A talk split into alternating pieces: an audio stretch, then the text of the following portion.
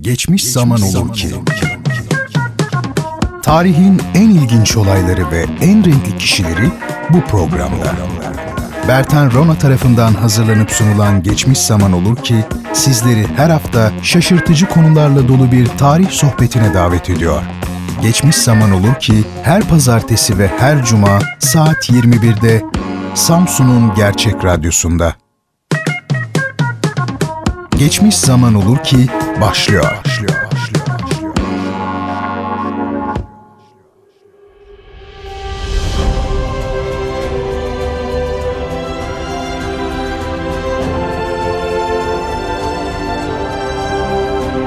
Sevgili dinleyiciler, tarihte yaşanmış enteresan, tuhaf olaylar ile yaşamış garip ve ilginç kişileri ele aldığımız Geçmiş Zaman Olur Ki programına hoş geldiniz. Bendeniz Bertan Rona. Geçmiş Zaman Olur Ki'yi sizler için hazırlayıp sunuyorum. Programımı her hafta pazartesi ve cuma akşamları saat 21'de Radyo Gerçek'te dinleyebilirsiniz efendim. Bu bölümde sizlere sadece Avrupa ve dünya tarihinin değil, Osmanlı tarihinin de en ilginç kişiliklerinden birini, adının etrafında efsaneler oluşturulmuş gizemli birini, ölümünden yüzlerce yıl sonra hakkında yazılan kitaplar ve günümüzde hayatı üzerine çevrilen fantastik filmlerle popülaritesini koruyan birini, Kazıklı Voyvoda'yı anlatacağım. İnsanları kazığa oturtmasıyla, yaptığı akıl almaz işkencelerle, hatta vampirizme kaynaklık ettiği söylenen davranışlarıyla neredeyse bir hikaye kahramanına dönüşmüş olan Kazıklı Voyvoda aslında gerçek bir tarihi şahsiyet. 1431 ile 1476 yılları arasında yaşamış olan ve Kont Dracula veya Kazıklı Voyvoda olarak da bilinen Voyvoda 3. Vlad Tepes 1456 1462 yılları arasında ve 1476'da Osmanlı İmparatorluğu'na bağlı bir beylik olan Eflak Beyliği'nin voyvodası yani prensiydi. Voyvoda 3. Vlad düşmanlarını ve bu arada esir aldığı Osmanlı askerlerini kazıklara çakarak işkenceyle öldürmesiyle tarihe geçmiş ve sonraları İrlandalı yazar Bram Stoker'ın Dracula romanına ve günümüzde çekilen bir dizi Dracula filmine konu olmuştur. Macarların Drakul yani şeytan, Ulahların Çpelpuç yani cellat, Türklerin de bildiğiniz üzere kazıklı voyvoda olarak isimlendirdiği Vlad'ın en sevdiği şeylerin başında oldukça korkutucu olacak bunlar ama insanları kazığa oturtmak gelmekteydi. Kazığa vurulmuş ve acılar içinde can vermekte olan Türklerden oluşan kalın bir dairenin ortasında sarayının halkı ile birlikte yemek yemekten büyük bir haz duyuyordu Vlad Tepeş. Hastalıklı bir ruha sahip olan Vlad, eline Türk esirleri geçtiğinde onların ayaklarındaki derinin yüzülmesini ve meydana çıkan kırmızı etin tuz ile ovuşturulmasını Ondan sonra da elem ve azabın artması için keçilere yalattırılmasını emrederdi. Tabii rivayetlere göre. Bir keresinde kendisine gönderilen Osmanlı elçilerini başları açık olarak kendilerini tanıtmak yani Vlad'ı selamlamak şartını kabul etmeyince sarıklarını üçer çivi ile başlarına çaktırmıştı. Bir başka gün ise memleketin bütün dilencilerini büyük bir ziyafete çağırarak iyice doyurduğu, ardından büyük bir ateş hazırlatarak hepsini yaktırdığı söyleniyordu. Bazı ailelerin üyelerini birbirlerinin etlerini yemeye zorlamak, insanları doğramak veya çömlek içinde pişirmek Vlad'ın sıkça yaptığı şeylerdendi. Nasıl iç karartıcı değil mi? Evet, bir gün eşek üzerinde yolculuk eden bir papazı eşeğiyle beraber kazıklattı. Başkasının malına el değdirilmemesini öğütleyen bir rahip, Drakul'un kendisine ayırdığı bir ekmek parçasını almış olmasından dolayı, yani Vlad'ın kendisine ayırdığı bir ekmek parçasını almış olmasından dolayı hemen orada kaza vurulmuştu lisan öğrenmeleri için Eflak'e gönderilmiş olan 400 Macar ve Transilvanyalı gencin hepsini birden ateşte yaktırmış, 600 Bohemyalı taciri pazar yerinde kaza vurdurmuş olduğu söyleniyordu. yaklaşık 20 bin Türk'ü ve bir onun kadar da Bulgar'ı kazağa vurdurduğu ya da çarmıha gerdirdiği bir gün analarının yanında çocukları da kazağa oturtmuştu. Evet sevgili dinleyicilerim her ne kadar Kazıklı Voyvoda'nın son derece acımasız bir kişi olduğu kesin ise de hiç şüphe yok ki insanın tüylerini ürperten, dinlemesi bile rahatsız edici olan bu olaylar muhtemelen büyük abartılarla günümüze kadar gelmiş olaylar. Muhakkak ki gerçek bir tarihi figür olarak Voyvoda 3. Vlad'ın kendi dönemini etki eden son derece önemli sosyal, siyasal politikaları, hamleleri vardır. Bunları anlayabilmek ve onun Türklerle olan ilişkisini öğrenebilmek için gelin hayatına beraber bir göz atalım. Osmanlılara yenilen babası Vlad'ı rehin olarak Osmanlılara vermişti. Vlad 1442-1448 yılları arasında yani 11 ila 17 yaşlarında Osmanlıların elinde yaşadı. 1448'de 2. Kosova Savaşı sonrasında Osmanlı desteğiyle Eflak'in başına geçme girişiminde bulundu. Ancak kısa bir süre sonra Macaristan tarafından desteklenen Eflak Voyvodası 2. Vladislav tarafından yenilgiye uğratıldı. Bu yenilgi üzerine Boğdan'a sürgüne gitti. Erdel Bey'i Janos Hunyadi, yaşı belli bir noktada olanlar hatırlayacaklardır. Hani şu Hunyadi Janos olarak öğrendiğimiz kişi var ya işte o. Janos Hunyadi 1456'da Belgrad şehrini Osmanlı kuşatmasına karşı savunmaya giderken Vlad'ın komutasına Güney Erdel'in savunmasını sağlamak için bir ordu verdi. Bu durumdan faydalanan Vlad, Eflak'e bir sefer düzenledi ve 2. Vladislav'ı öldürerek 3. Vlad adıyla Eflak boyvodası oldu. Bu görevi 1456'dan 1462'ye değin sürdürdü. Bu tarihler arasında rakiplerini çeşitli yöntemlerle cezalandırdı veya idam ettirdi. Bu yöntemler arasında en ünlüsü olan kazağa oturtma, ölümünden sonra kendisine Kazıklı Vlad ya da Kazıklı Voyvoda adının verilmesine neden olacaktı. Kaza geçirilenlerin kanlarını fıçılarda toplatıp şarap gibi içtiğine dair söylentiler ise daha sonra onun bir vampir olduğu efsanesini oluşturdu. Vlad Tepeş 1459 yılından itibaren Osmanlı İmparatorluğu'na vergi ödemeyi reddetti ve bu durumun da etkisiyle Macaristan Krallığı'yla ittifak yaptı. 1460-1461 yılları arasında Tuna Nehri'ni geçerek Sırbistan'a ve Karadeniz kıyısına kadar ilerledi. Kendi ifadesiyle 23.884 Türk'ü ve Bulgar'ı öldürmüştü. 20 bin Osmanlı savaş esirini kaza oturttu. Bu gelişmeler karşısında Osmanlı ordusu 1462 yılında Fatih Sultan Mehmet komutasında Eflak Voyvodası'na karşı sefere çıktı. Mahmut Paşa'nın hatıratına göre çok uzun mesafeler boyunca Osmanlı askeri içilecek bir damla bile su bulamadı. Sıcak da dayanılır gibi değildi. Türk askeri Eflak'in başkenti Targovişte'ye ulaştığında Fatih'in gördüğü manzara kazıklarla dizili bir alandı. Alan yaklaşık 3 kilometre boyunda 1 kilometre enindeydi. Yerde uzun kazıklar dikiliydi yaklaşık 20 bin kadar insan, erkek, kadın ve çocuk olmak üzere kaza geçirilmiş bir durumdaydı. Bu kadar çok insanı kazıkta gören Osmanlı askerinin morali bozuldu. Ancak böylesine can sıkıcı bir durumda bile olsa Osmanlı ordusu 4 Haziran 1462'de Targovişte kalesini fethetti. Vlad Tepeş, Fatih Sultan Mehmet'e başarısız bir suikast girişiminde bulunduktan sonra kaçtı. Ancak bulunduğu yerde taş üstünde taş bırakmadı.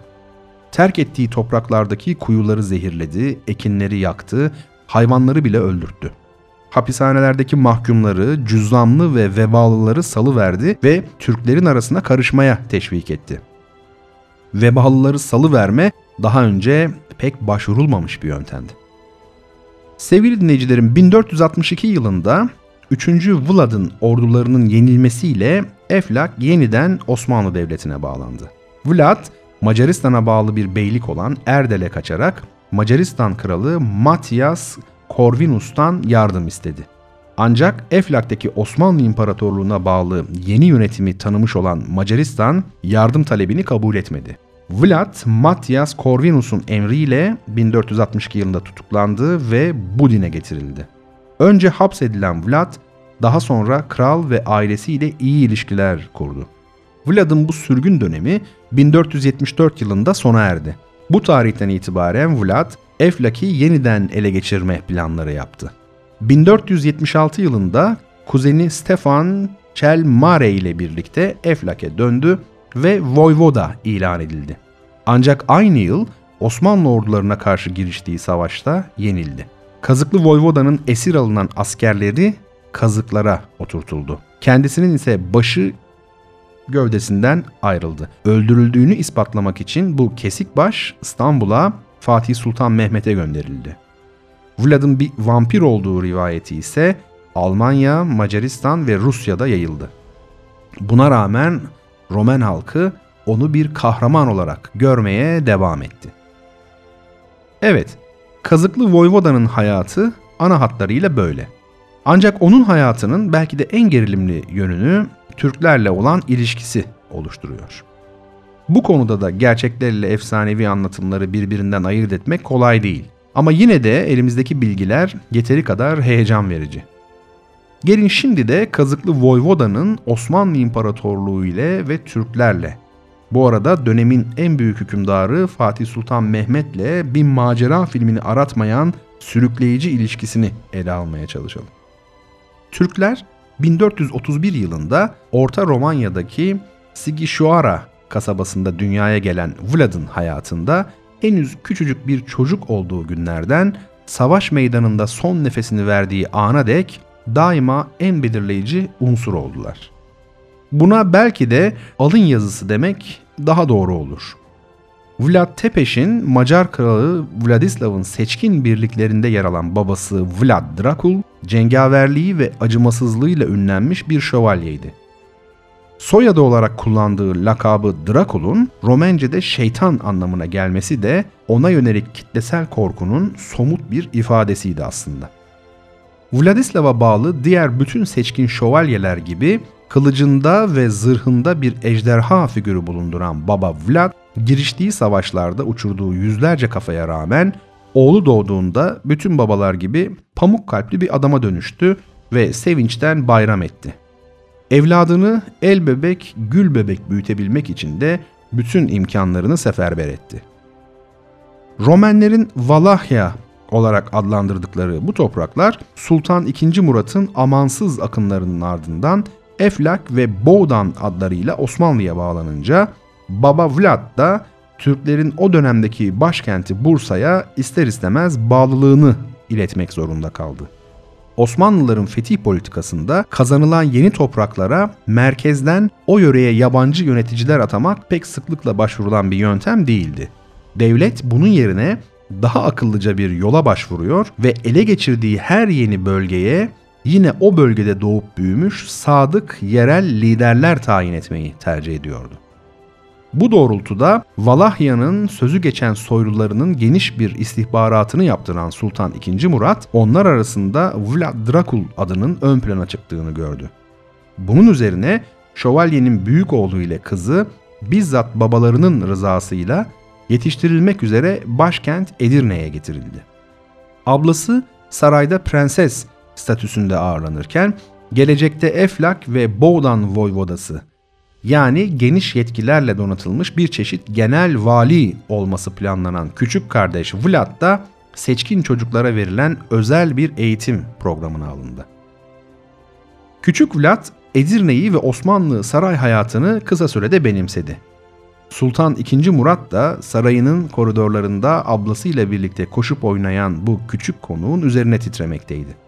Gelecekte Osmanlı'nın Balkanlardaki uçsuz bucaksız topraklarını kendisi adına sadakatle yönetecek olan bu zeki Romen çocuğunun her açıdan kusursuz bir eğitim almasını arzuluyordu. Türkleri sevmesi için çok geçmeden onun yanına bir de arkadaş verdi. Bu kişi sonradan Fatih Sultan Mehmet olarak anılacak olan sevgili oğlu Mehmet'ti. Şehzade Mehmet kendisinden yalnızca bir yaş küçük olan Romen arkadaşıyla yıllar boyunca omuz omuza çok sıkı bir eğitimden geçti. Birlikte en seçkin hocalardan yabancı dil dersleri aldılar, kılıç kullanmayı, ata binmeyi ve devlet yönetiminin türlü inceliklerini öğrendiler. Zamanla Mehmet ile Vlad'ın arkadaşlıkları iyice derinleşecekti. Ve sevgili dinleyicilerin buraya dikkat, büyüdüklerinde birbirlerini hiç unutmayacakları ve kanlarının son damlasına kadar birbirlerine destek olacaklarına dair karşılıklı yeminleştiler. Ardından da kesik parmaklarını birleştirerek kan kardeşi oldular. Evet, aradan yıllar geçti ve yedikleri içtikleri ayrı gitmeyen bu iki arkadaşın yolları zorunlu olarak ayrıldı. Vlad seçkin bir yönetici adayı olarak ana vatanına geri gönderildi. Babasının 1451 yılındaki ölümü üzerine genç yaşında tahta geçen 2. Mehmet ise 1453 yılında İslam aleminin öteden beri en büyük hayali olan İstanbul'un fethini gerçekleştirdi. Onun bu büyük askeri başarısını yıllar sonra geri döndüğü ülkesinden hayranlıkla izleyen Vlad da yeni başkent İstanbul'a siyasi bağlılığını bildirdi. Genç lider bunun üzerine 1456'da Fatih Sultan Mehmet tarafından Eflak ve Boğdan'a resmen Voyvoda olarak atandı. Başlangıçta her şey yolunda gitti. Bölgeyi büyük bir başarıyla yöneten Vlad, Osmanlı'nın çıkarlarını içtenlikle korumakta ve devletin gelirlerini düzenli olarak tahsil edip merkeze yollamaktaydı. Bunun karşılığında saray da ona her voyvodaya tanınmayan düzeyde çok geniş bir özellik alanı sunmuştu. Ancak zaman geçtikçe Vlad'ın politikalarında değişiklikler görülmeye başladı. Roman soyluları arasında esen milliyetçilik rüzgarları İstanbul'a bağlılığı kuşku götürmeyen Vlad'ı da adım adım etkilemeye başlamıştı.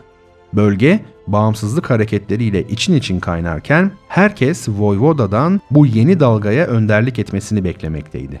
Babasının efsanevi savaşçılık yeteneği de sık sık Vlad'ın önüne sürülüyor ve deyim yerinde ise Vlad'dan aklını başına alması isteniyordu. Bir tarafta gönülden bağlı olduğu Fatih Sultan Mehmet, öte tarafta ise bağımsız Valahya bölgesine kral olma hayali vardı.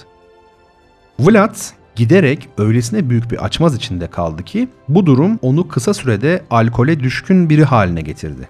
Sabah akşam içmekte ve emirlerine uymayanlara akıl almaz işkenceler yapmaktaydı. Bu arada Vlad'ın babasının bölgede efsaneleşmiş olan soyadı Drakulu da eski Romence'de şeytanın oğlu anlamına gelen Draculea şeklinde kullanmaya başlamıştı. Eflak ve Bodan'a egemen olan huzurlu ortam birkaç yıl içinde yerini tam bir cinnet atmosferine bırakacaktı. Adalet duygusunu tamamen yitirmiş vaziyetteki Vlad, kendisine zalimane bir de meşgale bulmuştu. Kazığa oturtma işkencesi. Sarayının çevresini binlerce sivri kazıkla donatan Voyvoda, suçlu olarak gördüğü kişileri canlı canlı bu kazıklara oturtmakta ve kurbanlarının bazen günler süren can çekişmelerini büyük bir keyifle izlemekteydi. Bu arada halk arasında daha önce de söz ettiğimiz gibi onun şeytani bir güç kazanmak amacıyla düşmanlarının kanını içtiğine dair söylentiler de almış yürümüştü. Evet, Eflak ve Boğdan'da bunlar olup biterken Voyvoda'nın bu sapkın davranışları İstanbul'a Fatih'in kulağına dek ulaştı. Bölgede yaşanan kargaşanın merkezinde çocukluk arkadaşı Vlad'ın olduğunu öğrenen sultan, duyduğu bu korkunç haberlere başta inanmak istemedi. Ancak hem vergileri toplamak hem de olup bitenleri araştırmak üzere gönderdiği Osmanlı elçilerinin başına gelen korkunç bir olay Fatih'i radikal bir karar almaya sevk etti. Ruhsal dengesini tümüyle yitirmiş durumdaki Vlad, İstanbul'dan gelen elçiler sarayına ulaştığında hayatının hatası sayılabilecek bir adım attı. Konuklarını tutuklatıp onlara bizzat kendi elleriyle işkence etti ve sonunda da ellerinde Fatih'in mührünün bulunduğu ultimatom mektupları taşıyan bu kişilerin hepsini kazağa oturttu. Fatih, elçilerinin akıbetini duyduğunda uzun uzun ne yapacağını düşündü başka hiç kimseye göstermeyeceği bir tahammülle Vlad'a son bir mektup daha gönderdi. Sultan çocukluk arkadaşına aklını başına toplamasını ve bu tür vahşet gösterilerinden vazgeçerek İstanbul'a bağlılığını yinelemesini emretmekteydi.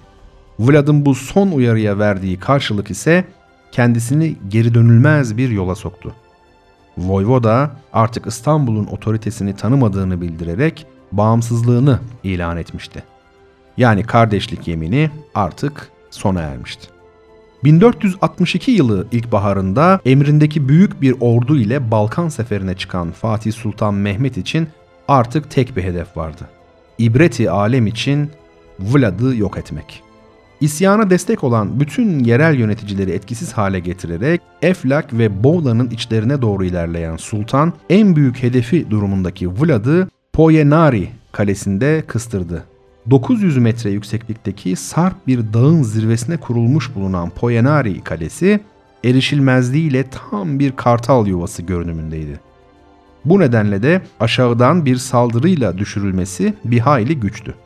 Ancak hiddetinden yanına yanaşılamayan Fatih hiçbir zorluğu önemsemiyordu. Birlikleriyle kalenin çevresini kuşatan sultan Vlad'a son ve kısa mesajını gönderdi. Geliyorum Deus. Evet, her iki komutan da birbirlerinin huyunu suyunu çok iyi bilmekteydiler. Vlad bu avantajını kullanarak kıstırıldığı yüksek kalede aylarca direnmeyi başardı. Buna karşılık lojistik desteği tam olan Osmanlı ordusu da hiç acele etmemekte ve kalenin dibinde sabır içinde kamp yapmayı sürdürmekteydi.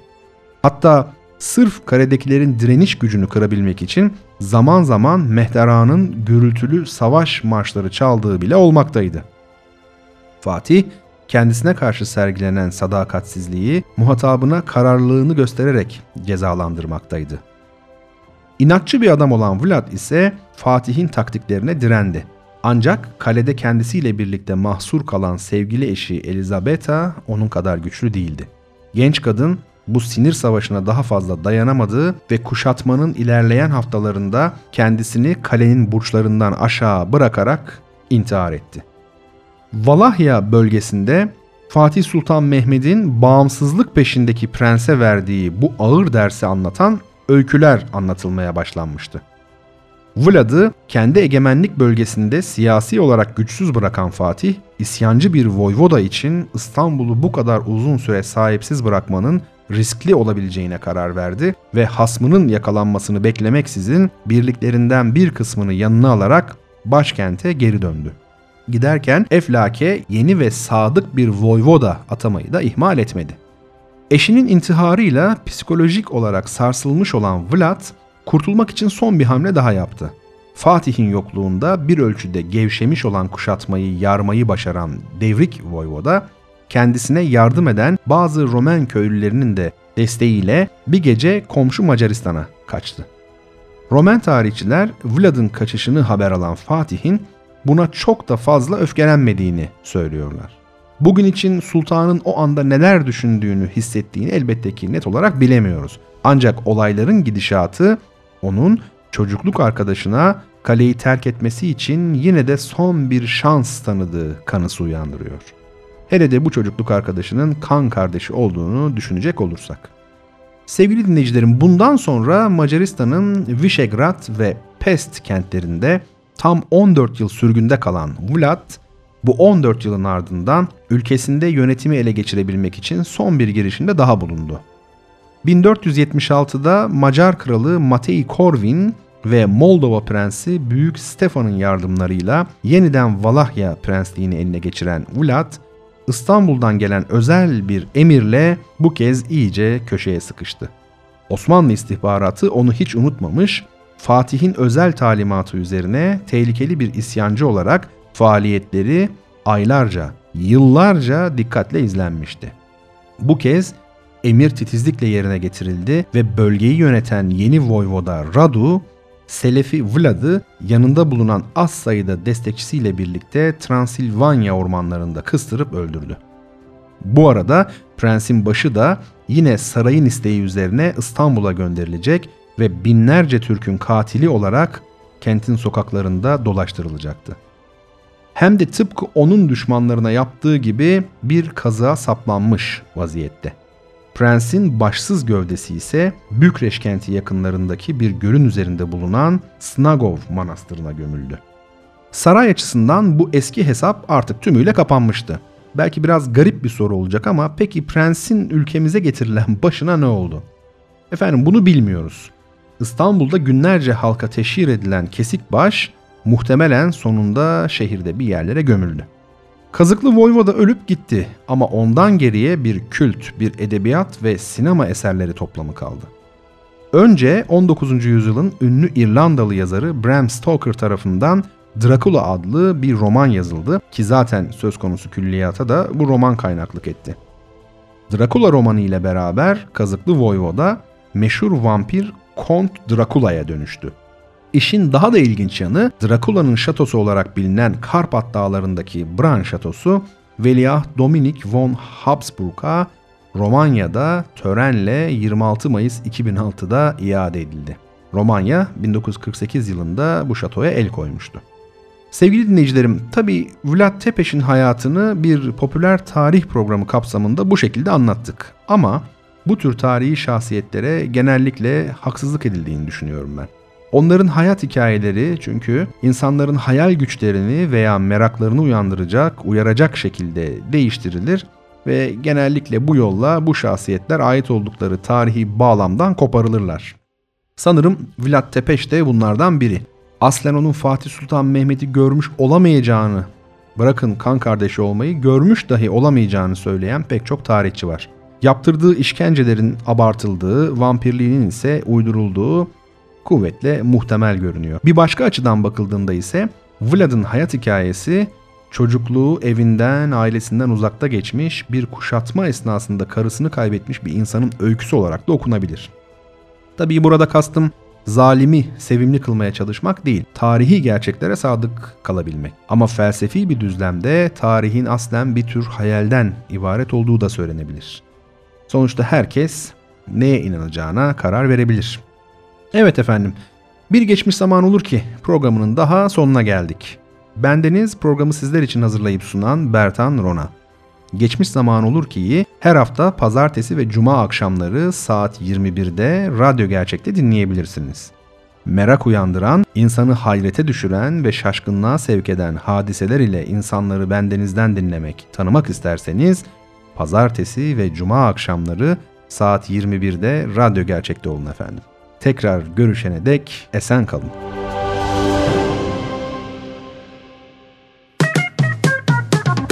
Geçmiş zaman olur ki sona erdi.